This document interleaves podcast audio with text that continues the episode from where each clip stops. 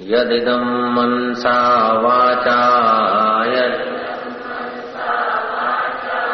चक्षुभ्याम् श्रवणादिभिः नश्वरम् गृह्यमाणम् च नश्वरम् गृह्यमाणम् विद्धि माया मनोमयम् यदिदम मनसा वाचा जो कुछ मन से सोचा जाता है। वाणी, श्रवण, नेत्र आदि इंद्रियों से अनुभव किया जाता है। वह सब नाशवान है, मन का विलास है, माया मात्र है। ये श्रीमद् भागवत का ग्यारहवें स्कंद का सातवां अध्याय का एक श्लोक है। श्रीमद् भागवत ग्यारहवा स्कंद, सातवां अध्याय का श्लोक है। इसी अर्थ का तुलसीदास जी ने अपनी भाषा में कहा है, देखिए, सुनिए, गुनिए, मन माही, मोह मूल परमारथ नाही। देखिए, सुनिए, गुनिए, मन माही, मोह मूल परमारथ जो कुछ देखने में आता है, सुनने में आता है, मन के विचार में आता है, बुद्धि के निर्णय में आता है, इंद्रियों की पकड़ में आता है, समाज की जकड़ में आता है। जो कुछ दिखता है, सब अज्ञान से सच्चा भाषा है, बाकी सब स्वप्न है। सब सपना मात्र है, मोह मूल है। अपने स्वरूप का पता नहीं, उसलिए जीव बेचारा भटक भटक के इसी में जीवन गंवा देता है। लेकिन समझदार लोग समझते कि शरीर की नश्वरता क्या है।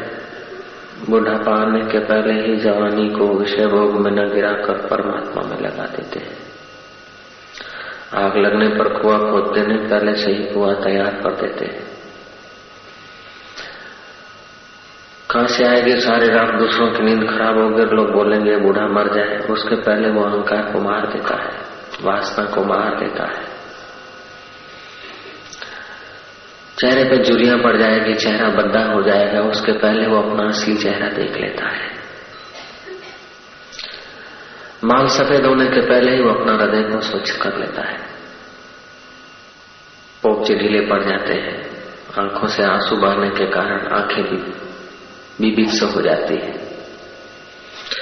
वक्षस्थल मरे हुए ढोर के चमड़े जैसा हो जाता है बुढ़ापे में। शरीर के जो मल विसर्जन के स्थान है, वो भी अपना धर्म छोड़कर निस्तेज हो जाते हैं, दस्त लग जाते हैं, अजीर्ण हो जाता है। अनिद्रा का रोग हो जाता है बुढ़ापे में। मित्र संबंध और संबंधी और अपने सब पराये होने लगते हैं। उसके पहले वो परमात्मा का हो जाने की कोशिश करता है। जो सूग्य है, जो समझो है, वो समझता है कि सब चार दिन का चुटका मात्र है। देखने भर कोई मित्र है, देखने भर को पत्नी और पति है। ये सारा संसार स्वप्न की नाई बहा जा रहा है।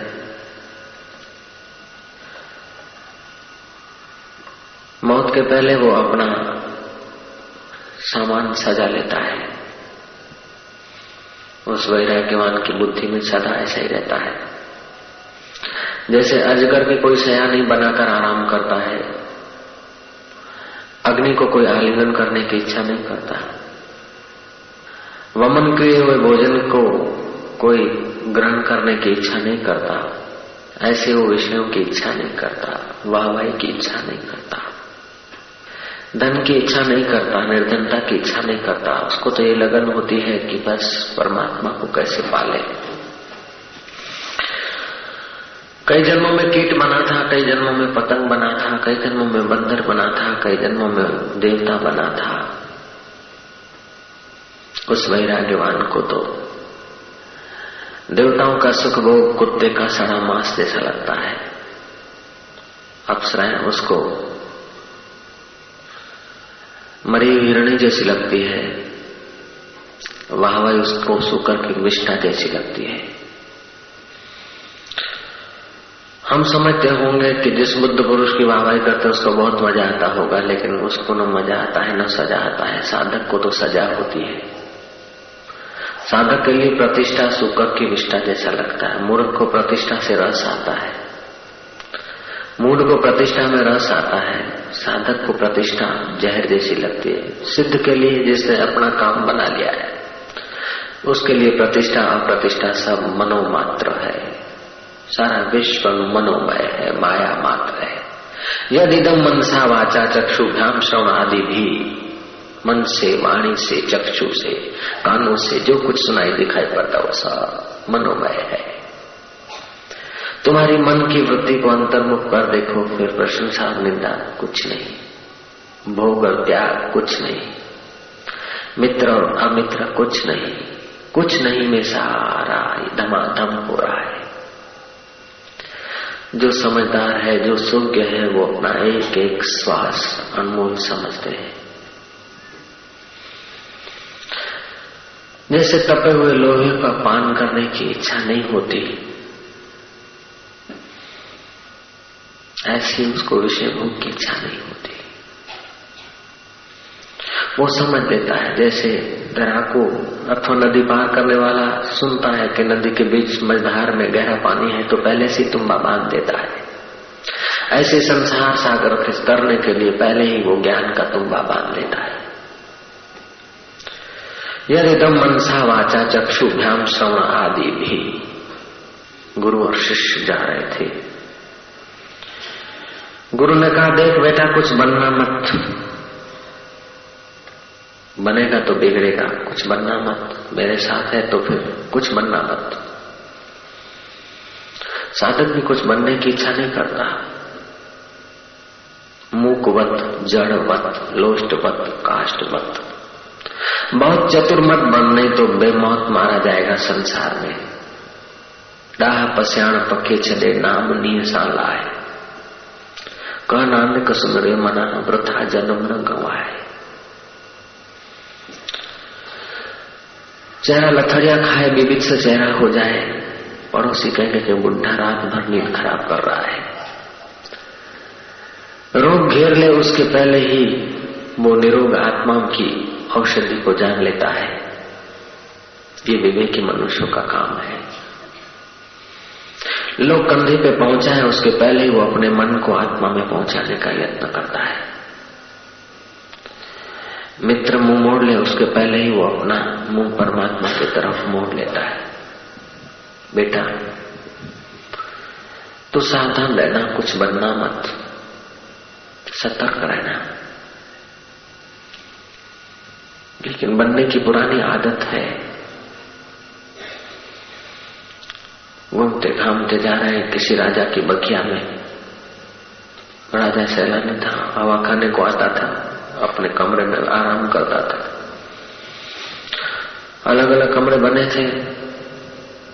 सिचुएशन देखने के लिए, बाहर का सिचुएशन के लिए राजा आता था भीतर का सिचुएशन उसे पता नहीं। शिष्य एक कमरे में सो गया जाकर। गुरु दूसरे कमरे में सो गए। राजा घूमता आया। देखा कि मेरे कमरे में कौन सो गया है। नौकर ने पूछा है कौन है तो? शिष्य ने कहा कि मैं राज, मैं साधु। सिपाही ने उठाकर एक थप्पड़ रख दी कि साधु है, कैसा साधु है? राजा साहब के पलंग पे सो गया आगे। राजा के घर में घुस गया, बिना पूछे, कैसा तू साधु? साधु है और फिर भी पलंग पे सोने का शौक नहीं गया। साधु है, फिर तो आराम चाहता है? कान खींच के दो चार थप्पड़ रख दिया, भगा दिया। घूमते घामते राउंड मारते हुए दूसरे कमरे में पहुँचे। देखा कि वहाँ भी कोई सोया हुआ है। मजीर ने पूछा, कौन हो? बाबा ने कोई जवाब नहीं दिया। मजीर पूछता, भया। आखिर हिलाया तो वो बाबा आँखें मचलता हुआ उठा।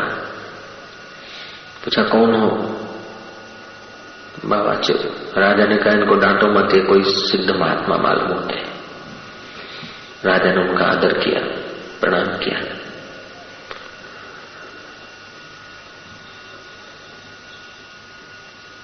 जब कुछ जीव बनता है, तब अहंता जोड़ता है अहंता मार खाती है। अहंता और ममता मार खाती है अरे अहंता ममता में कोई सार नहीं है। भागवत कहता है यदिदम मनसा वाचा चक्षु व्याम श्रवण आदि भी। जो कुछ मन से सोचा जाता है, वाणी से श्रवण और नेत्र आदि इंद्रियों से अनुभव किया जाता है, वह सब नाशवान है। मन का विलास है, माया मात्र इदम सर्वम। ये सब माया मात्र है। जिसको अज्ञानी पामर मूर्ख लोग सच समझकर अपना जन्म गंवा रहे हैं, उस संसार में कोई सार नहीं। कोई किसी का नहीं है। हर मास का देह, रक्त परों से भरा। जैसे समझदार आदमी श्वान की त्वचा में पड़ा हुआ खीर पान करने की इच्छा नहीं करता। ऐसे समझदार दूसरे गर्भ में माताओं का दूध पीने की इच्छा नहीं करता।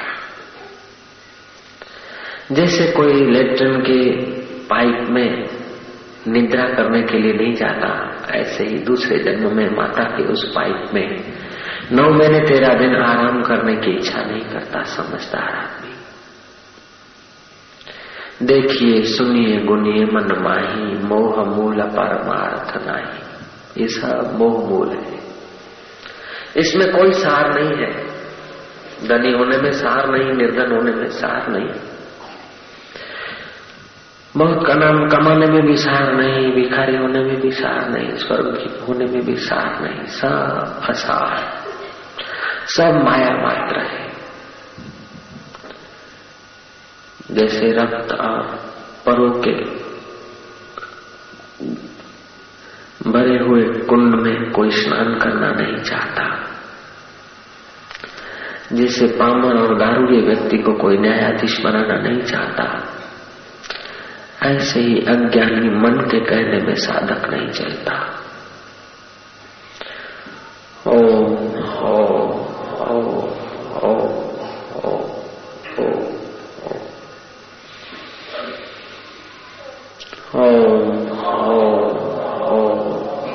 श्री कृष्ण का वचन है कि उदो जैसे भभकते हुए तिनकों में कूदने की इच्छा नहीं की जाती, ऐसे ही समझदार इंद्रियों के भोग में नहीं कूदता। वो अपने इंद्रियों को अंतर्मुख करता है। अपने इंद्रियों को अंतर्मुख करके मन को परमात्मा शांति में डुबाकर मेरे से अचल हो जाता है। सुखदेव जी महाराज सावधान करते हैं परीक्षण। विलासी आदमी के लिए तो सारा संसार छोटा है, सारे संसार की चीज़ें कम है। लेकिन वैराग्यवान के लिए जो कुछ है, बहुत कुछ है। हाथ में भोजन लेकर खाने को मिल जाए तो बर्तन क्यों रखना? खोबे में पानी पी सकता है तो ग्लास क्यों संभालना पड़े? बुझाओ कोई अपना तकिया बनाकर आदमी आराम कर सके तो तकिया क्यों बढ़े? जिसको सात दिन में मुक्ति चाहिए, उसको संग्रह तो नहीं, लेकिन जो कुछ है, उससे भी उपराम होकर सतत हरि का चिंतन करके हरि रूप हो जाना चाहिए। जिसके केश मौत में पकड़े हैं, उसको अधिक मित्र नहीं बनाने चाहिए, अधिक जगत की बातें नहीं करनी चाहिए, उसे शुचि होना चाहिए, दक्ष होना चाहिए, उदासीन होना चाहिए, गत व्यथा होना चाहिए। अनपेक्षा, अपेक्षाएँ न रखे, अपेक्षाएँ न करे। किसी का धन किसी का साम्राज्य, किसी का ऐश्वर्य छोड़ देखकर इच्छा न करे, क्योंकि मन सत्य संकल्प है। फिर उस अवस्था में आना पड़ेगा, फिर जन्मना पड़ेगा, फिर मरना पड़ेगा। इसलिए लक्ष्य होना चाहिए। जैसे तैसे संकल्प करके अपने को कर्म के बंधन में न डालो। लेकिन ऐसे संकल्प करो कि जो कर्मों के बंधन बना है, उसको काटो। अभी जो तुम्हारी स्थिति है, अभी जो तुम्हारी अवस्था है, अभी जो तुम हो, ये तुम्हारे संकल्पों का रूपांतर है। पहले के किए हुए संकल्प अभी तुम हो, और इस होने से भी काम नहीं चलता, और होने से भी काम न चलेगा, तुम कुछ होने की इच्छा मत करो। सतत सावधान रहकर उस आत्म पद को जान लो।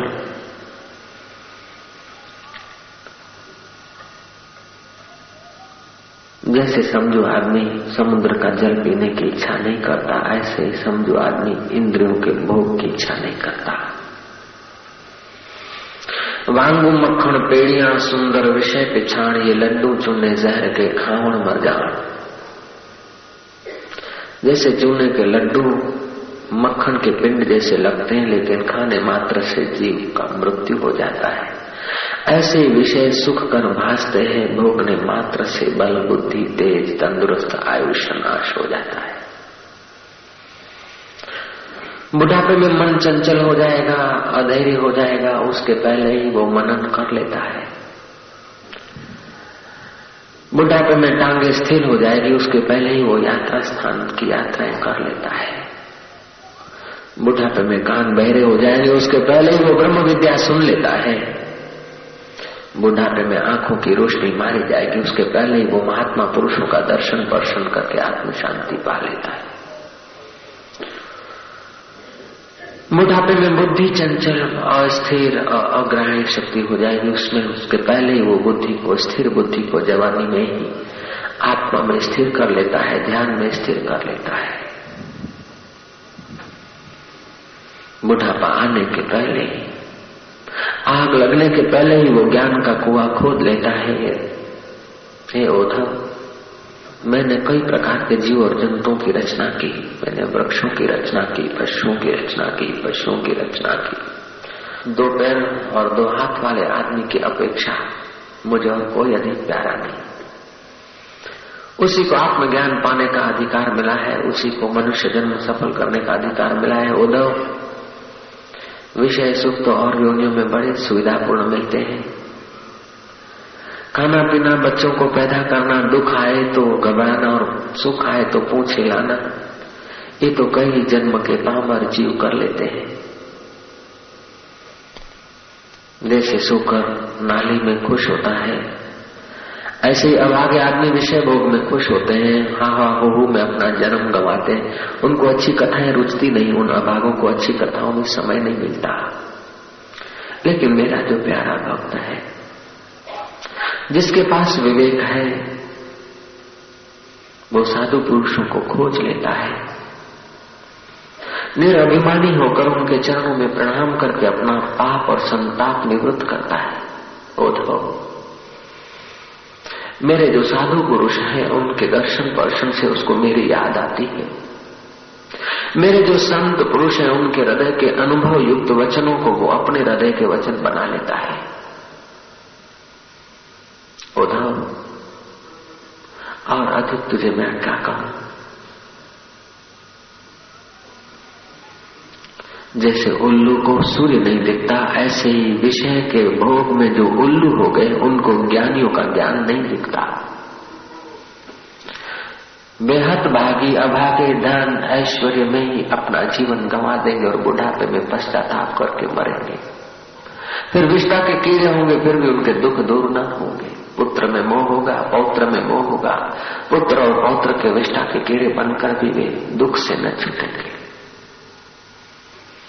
तुलसीदास कहते हैं, जो न करे भवसागर न समाज अस पाई, सुकृत निंद कमंद मती, आत्महन अधोगति जाई। वो कृतज्ञ है, निंदनीय है मंदमती है, आत्महत्यारा है, अधोगति को जाएगा। कुत्ते के पेट में आएगा, गधी के पेट में आएगा, कीड़ों के पेट में आएगा, वृक्ष बनेगा। ऐसे भोगियों का वो संग नहीं करता। जैसे त्यागे हुए मल का संग नहीं किया जाता, त्यागे हुए मल को हाथ में नहीं लिया जाता, ऐसे ही। वो ऐसे पामर विषयी व्यक्तियों का साथ नहीं करता, वो मूढ़ों के हाथ में अपना हाथ नहीं देता, उसका हाथ तो साधुओं के चरणों तक पहुँचता है। उसके हृदय तो साधुओं के लिए खुला रहता है, उसका हृदय भूखियों के लिए बंद हो जाता है।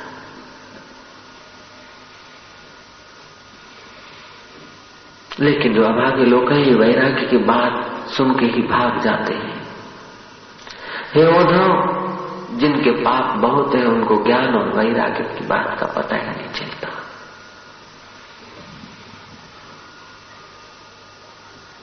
जिसके पुण्य पुंज हैं, जिनके भाग्य खुले हैं, जिन पर मेरी कृपा है, जिन पर माता पिता का आशीर्वाद है, जिन पर किसी गरीबों की दुआ है उनकी अक्ल काम देती है। वो संसार के सागर में डूबने के पहले ही आत्मज्ञान का किनारा ढूंढ लेते हैं। नाक की रेत टेढ़ी हो जाती है। गाल लथड़ जाते हैं। उसके पहले वो अहंकार को लथड़ा कर साधु पुरुषों से आत्मज्ञान सुनकर अपने जीवन को आत्मा में स्थिर कर देता है। हे उद्धव अधिक तुझे क्या कहूँ? ये पुत्र मेरे हैं, ये परिवार मेरा है, ऐसी दुर्बुद्धि को त्याग करो। इस सबको मनोमात्र समझकर, माया मात्र समझकर इसका मुँह त्याग दे। हे उद्धव तू बद्री का आश्रम जा, इंद्रियों की चपलता छोड़। जगत की चीज़ों की वासना छोड़। ये आँखों के विषय, ये कानों के विषय, ये नाक के विषय, ये शिशना के विषय मूर्ख लोगों को भटका देते हैं। मछली जैसे स्वाद में अपना जीवन बर्बाद कर देती है, ऐसे तो जीवा के स्वाद में अपना जीवन बर्बाद मत करना। हिरण जैसे शब्द में अपना जीवन बर्बाद कर देता है, ऐसे ये उद्धव तुम अपना बाहर के गीत गान में अपना ज़िंदगी बर्बाद मत करना। हाथी जैसे हथिनी को देखकर काम अंध हो जाता है। खड्डे में गिरता और सारी ज़िंदगी महावत की गुलामी सहता है। ऐसे काम रूपी महावत की गुलामी सारी ज़िंदगी सहकर अंत में क्या मिलता है? अंत में क्या हाथ लगता है उद्धव? श्री कृष्ण कितनी सुंदर बात कह रहे हैं।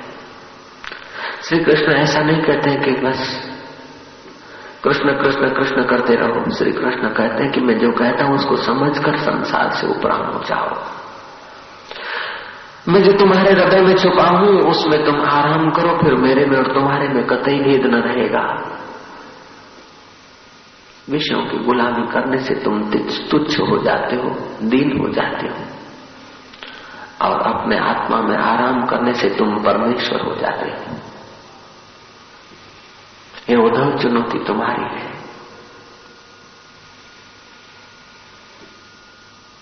पूर्व में हमारे कुल के यदु यदु कुल के यदु राजा ने बहुत बहुत भोगे थे। राज्य का सुख लिया था, लेकिन इंद्रियाँ तृप्त नहीं हुई। आत्मा के आनंद में मस्त ब्रह्मानंद की मस्ती में मस्त, अवधूत योगेश्वर को उन्होंने देखा। यदु राजा ने आदर से प्रणाम किया और कहा कि भगवान, तुम्हारे पास कोई राज्य नहीं, फिर भी चेहरे पर बड़ी शांति है। तुम्हारे पास सोने के लिए पलंग नहीं है, फिर भी बड़ी शांति है खाने के लिए। व्यंजन नहीं है, फिर भी तुम्हारा चेहरा। तंदुरुस्ती की और प्रसन्नता की खबरें दे रहा है। तुम्हारे पास नौकर चाकर न होते हुए भी तुम्हारा शरीर सुडोल और तंदुरुस्त रहा। हे नाथ, तुम्हारी शांति को देखकर मुझे अपने राज्य से घृणा हो रही है। तुम्हारी निश्चलता को देखकर मुझे अपना चलित राज से उपरांता आ रही। है ये तो राजा ने दत्त को प्रणाम करते हुए पूछा, क्या आप ऐसे महान आत्मरामी कैसे हुए? आपके चित्त में परम शांति के फुहारे फुट रहे तुम्हारे दर्शन से हमको इतना आनंद आ रहा है तो तुम्हारे अंदर कितना आनंद होगा तुम्हारी निगाहों से इतना प्रेम टपक रहा है तो तुम्हारे भीतर कितना होगा? अर्घ्यपात से पूजन किया, आदर से चरणों में बैठकर। हमारे कुल में उत्पन्न हुए यदु कुल में यदु राजा ने प्रश्न किया, तब जीव मात्र के परम हितेशी आत्मज्ञानी वह योगेश्वर दत्तात्रेय कहते हैं कि, राजन, मैंने एक गुरु नहीं बनाया है। कई बार एक गुरु के उपदेश से जीव का काम नहीं चलता। एक बार के मंत्र दीक्षा से काम नहीं चलता। इसलिए अनेक अनेक ब्रह्म वेताओं के उपदेश को गुरु लोग दोहराकर आत्मज्ञान जगाते हैं। दत्तात्रेय गुरु है। जिसको आत्मज्ञान है, वे सब गुरु हैं। उनको हमारा प्रणाम। जो इंद्रियों को संयत करके अपने चित्त को परमात्मा में लगाते हैं, उनको हमारा प्रणाम। जो मौत के पहले, शरीर जलरीभूत होने के पहले बुढ़ापा आने के पहले मशान में राख होने के पहले, अर्थी की सवारी करने के पहले जो इंद्रियों पर सवार हो जाते हैं। ऐसे साधकों को दुख नहीं देखना पड़ता है। बाकी के लोग सर धुन धुन के पछताते हैं। सर धुनि धुनि पछतावही काल ही कर्म ही मिथ्या दोष लगावही।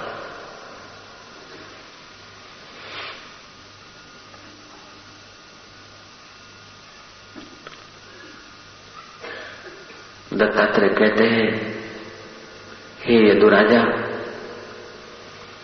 मैंने पृथ्वी को गुरु बनाया है। पृथ्वी को कोई खोलता है, कोई कितना ही अनिष्ट करता है, कोई कितना ही हरकत करता है, लेकिन पृथ्वी में धैर्य है।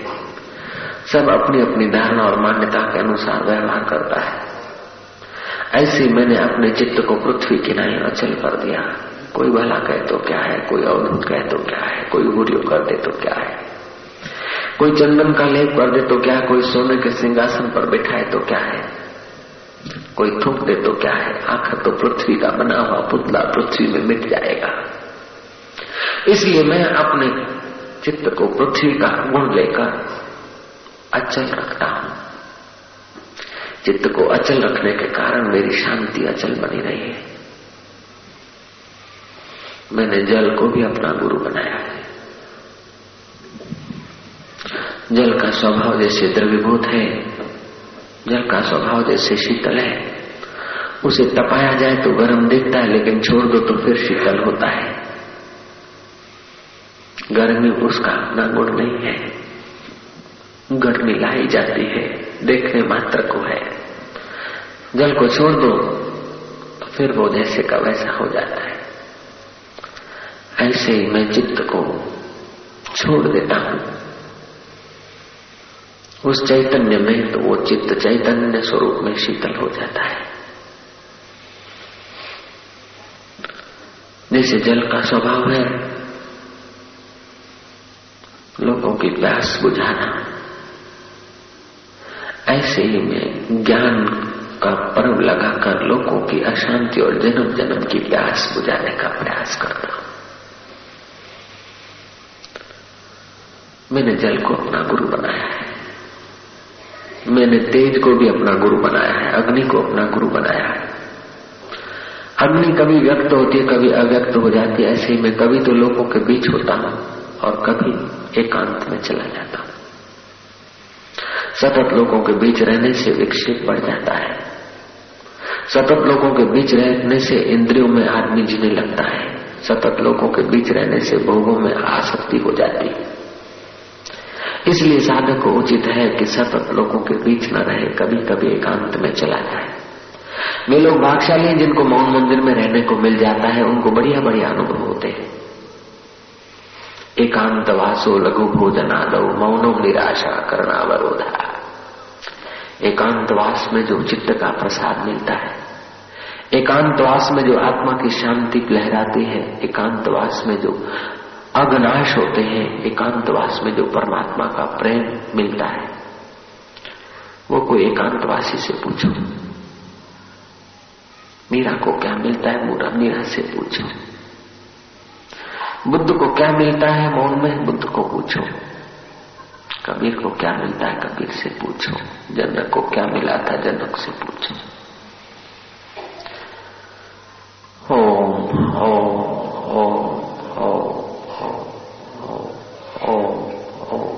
संसार को सच्चा मानने के कारण,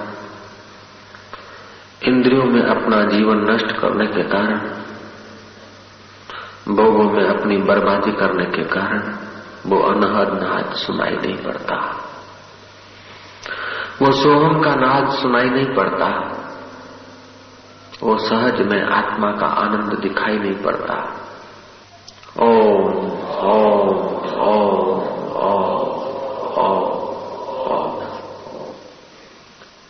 कई गुरु किए इन चौबीस गुरुओं में एक कुंवारी लड़की भी मेरे गुरु है। घूमता घामता गया मैं। लड़की के सदपण के लिए कुछ लोग गए थे घर माँ बाप थे नहीं, वो धान छड़ रही थी। मेहमान बैठे, कमरे में माँ आएगी, खिचड़ी बनानी है, मेहमानों के लिए भोजन बनाना है, चावल छड़ रही थी। उसके हाथ में बंगड़ियाँ थी देखा कि बहुत बंगड़ियाँ होगी तो आवाज़ आएगा, मेहमान हमारे घर की दरिद्रता समझ लेंगे। बंगड़ियाँ उतार कर दो रख दी। दो में भी आवाज़ आ रहा था। फिर एक उतार दी, एक रही तो आवाज़ बंद हो गया। अधिक लोगों के बीच रहने से राग द्वेष होता है, तेरा मेरे का गोंघाट होता है। लेकिन साधना में तो दो आदमी रहने से भी एक दूसरे के मानसिक आंदोलन की असर होती है। इसलिए साधना में जब बैठे तो अकेले एक होकर बैठे। एक होकर अपने को समझे, जब मैं घर में बैठू या गुफा में बैठू तो अकेले अपने ईश्वर में डूबा रहूँ। और कोई नहीं, ऐसी भावना से मैं अद्वैत भावना में स्थिर होता हूँ। साधक को अकेले में कभी कभी बैठने का अभ्यास करना चाहिए। मन के विचारों को निहारना चाहिए कभी कभी मौन होना चाहिए। मैंने उस लड़की की चोड़ियों से भी शिक्षा ले ली कि अकेला बैठना शांति का कारण होता है। मैंने अजगर को भी अपना गुरु बनाया है।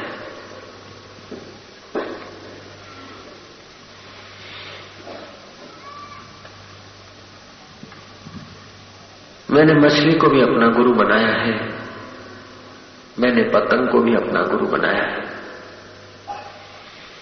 मैंने मधुमक्खी को भी अपना गुरु बनाया है, राजन। जैसे मधुमक्खी संग्रह करती रहती है, संग्रह के साथ उसका भी विनाश हो जाता है। ऐसे ही साधक को संसारी चीज़ों का, संसारी बातों का संग्रह नहीं करना चाहिए। यदि संसारी बातों का संग्रह करता है तो अपनी शक्ति उसमें लीन हो जाती है और साधक का नाश हो जाता है, साधना का नाश हो जाता है। तुलसीदास कहते हैं, देखिए, सुनिए, गुनिए, मन माही, मोह मूल, परमार्थ नाही। भागवत में कृष्ण कह रहे हैं यदि दम मनसा वाचा चक्षुभ्याम श्रवणादि भी। नश्वरम गृहमाणम च विधि माया मनोमय जो कुछ मन से सोचा जाता है, वाणी, श्रवण, नेत्र आदि इंद्रियों से अनुभव किया जाता है। वह सब नाशवान है, मन का विलास है, माया मात्र है। बड़े बड़े राजे चले गए। पृथ्वी की धूलि की कणी का तुम गिन सकते हो, लेकिन यहाँ पर कितने मनुष्य आकर चले गए, वो नहीं गिन सकते हो।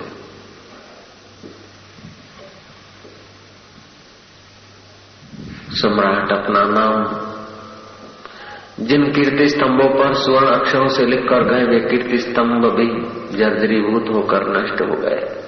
कुतुब मीनार बनाकर जो लोग अपनी यश चाहते थे, उन लोगों की हड्डियाँ भी नहीं मिल रही है। अब तो कुतुब मीनार भी चलने को है। ऐसे कुतुब मीनार भी कई बने और कई चले गए तो तुम्हारा मीनार कब तक रहेगा? तुम्हारा ये देह रूपी मीनार गिरे उसके पहले ही तुम अपनी वासनाओं को परमात्मा के चरणों में गिरा कर परमात्मा के हो जाओ सुखदेव जी महाराज, परीक्षक को कहते हैं, राजन, भोगी मनुष्य के लिए तो बहुत सारे भोग हैं, लेकिन साधक के लिए तो बहुत समय है। खटवांग राजा को एक मुहूर्त में ज्ञान हो गया, तेरे लिए तो सात दिन है। सात दिन में मोक्ष होना कोई कठिन बात नहीं है, लेकिन इंद्रियों को अंतर्मुख करके मन को परमात्मा में डुबा दे तो सात घड़ियों में भी मोक्ष हो सकता है। ये जगत को माया मात्र समझ, इस जगत को स्वप्न मात्र समझ। राजा वेण आया, रहु राजा आए, और राजे आए, लेकिन हे राजन सब आकर जैसे पानी में बुद्ध बुदे हो होकर नष्ट हो जाते हैं। ऐसे सब राजा आकर नष्ट हो गए। तू किस राज्य की इच्छा रखता है? कबीर कहते हैं, क्या करिए, क्या जोड़िए? थोड़े जीवन काज, छोड़ी छोड़ी सब जात है। सब छोड़ छोड़ कर जा रहे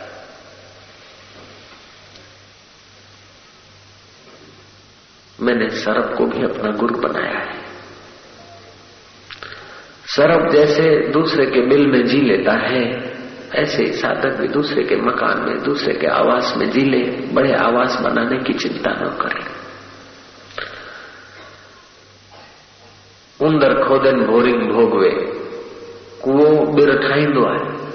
कुओ वेंदो खोटींदो गिड़ंदो वेंदो बिर में हलंदो वेंदो बिर में वॾो बिर शाही ठाहींदो नांग ईंदो पाण अची बिर में रहंदो उंदर खोदे अने बोरिंग भोगवे ऐसे ग्रस्ती आदमी तो खूब कथा करते हैं त्यागी सन्यासी और ब्रह्मचारी उसको भोग कर भगवान के रास्ते चल पड़ते